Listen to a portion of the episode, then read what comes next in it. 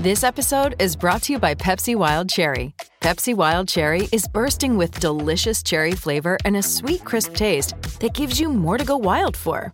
Getting wild may look different these days, but whether it's opting for a solo Friday binge watch or a big night out, everyone can indulge in their wild side with Pepsi Wild Cherry. Also available in Zero Sugar. So grab a Pepsi Wild Cherry and get wild. Yes, it's 7.45. You listen to SENZ.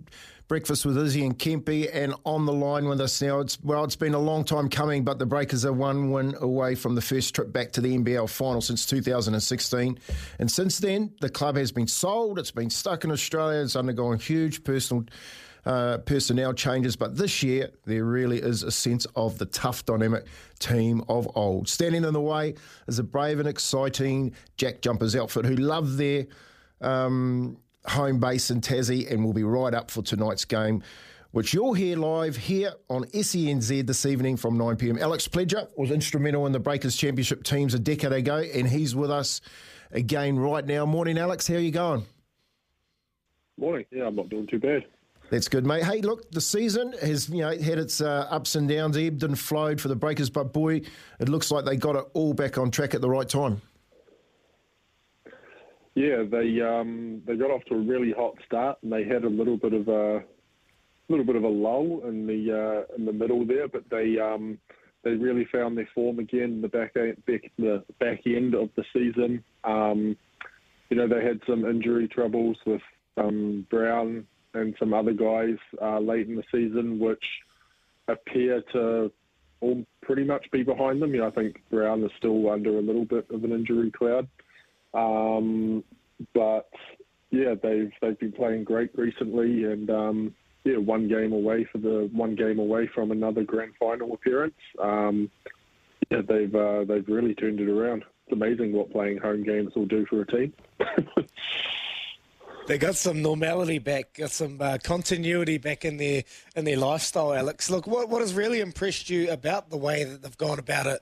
The the personnel you spoke about it. Yeah, Brantley, you got Jarrell Brantley, you got Brown that are competing on the big stage. But is it the style of play that they're playing that's really impressed you? Yeah, I think. Um you know, they they were one of the best defensive teams in the league, and I, I think it was quite interesting that the, you know this year was the first year that they um, that they kind of had the play-in those play-in games to make the um, to make the semi-finals, and um, and the top the top, the teams that finished in the top four ended up making the top four anyway, and they were the four best defensive teams in the competition. So, um, you know, as the old saying goes, um, offense will win your regular season games, but defense will win your championship. They've got a lot of size and athleticism, versatility. Um, yeah, at that end of the floor, um, they've been one of the best teams the entire season. So to kind of bring back the um, that sort of style, which is an area they'd struggled in um, in previous years. Obviously, they had other challenges on on top of that, but um, but yeah, seeing the way they play at the defensive end this year, um, it's been fantastic to watch. Well, someone that's been there and done it is yourself, Alex. You're a part of that championship winning team and, and you know the identity that the Breakers hold. So, have you seen some similarities to the identity that they've been able to regain this year to what they have had in the past with yourself? Yeah, yeah. During the um, uh, during the off season, um, you know, the coach made, you know, he was pretty um, forthcoming with, you know, what he, the type of players he wanted to recruit, how he wanted to um, kind of, you know, make the New Zealand Breakers kind of more New Zealand orientated, and you know, they recruited a lot of um, high character and um, and just hard working people. Um, and I think you've seen, I think you've seen that out on the floor. You know, they when you look at the bench, you know, the just from the outside looking in, they appear to have really good um, team chemistry and camaraderie and all that sort of stuff. Whereas, you know, last year, and again, they had all the excuses in the world being stuck in another country, but you know, it appeared to be quite fractured at times, and whereas this year, you know, the the team chemistry seems really, really good, and um, and you've seen that out on the floor. Hey, Alex, moving on to tonight, the Jack Jumpers at home. What adjustments will they make, do you think? And, um, and how do you see the game going? Yeah, um, obviously there are a few players in the Jack Jumpers who didn't play last game um, with Magette and Steindl, two of the, you know, Magette's their starting point guard and Steindl it's kind of like a, like their sixth man, kind of like a scorer, shooter coming off the bench. And I'm not sure if those guys are going to be playing or not. I did see a thing um, on social media this morning from the Jumpers saying that they're trying to find a like a face mask to put on the jet to see if he can get out there a little bit.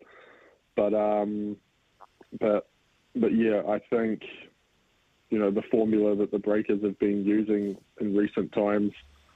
I don't think they'll have to radically change too much. You know, I'd expect to that uh, tonight's game to perhaps be just because it's in Tasmania to be a little bit closer than it was the other night.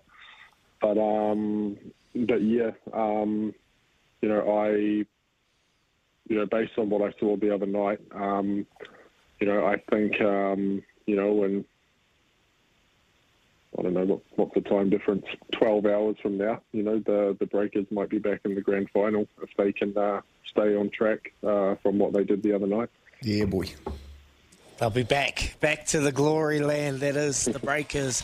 we love seeing them performing, mate. And just quickly, before we let you go, Breakers grand final. They got enough to get the job done. Yeah, it'll be. Know, Sydney have been the favourites all year, um, and they'd have home court advantage if it was a Sydney versus uh, Breakers final. But um, you know, we we did win one of the championships as, as not the number one seed. Um, and I don't see any reason why this team couldn't do that either. They're deep. They've, um, you know, really have multiple scoring weapons, size, athletic ability. Um, they have all the tools, and if that ultimately, obviously, the Sydney Kings still, the Sydney still have to beat Cairns, and uh, the Breakers still have to beat the Jack Jumpers. There's still a lot to be played before the grand final set. But but if that does wind up being the matchup, which um, is looking more likely than it isn't uh, at the moment, um, yeah, I don't see I don't see any reason why um, why they couldn't get that done. Won't be easy, but they definitely have the have the horses to do it. Bang, we're right behind them live here on SENZ. We love it. Alex, mate, we appreciate your time. Thanks very much. And uh, go the Breakers. Yes, thank you. Here he is, Alex Pledger, the big man talking all things Breakers. They take on the Jack Jumpers tonight. Get it done, lads. Back shortly.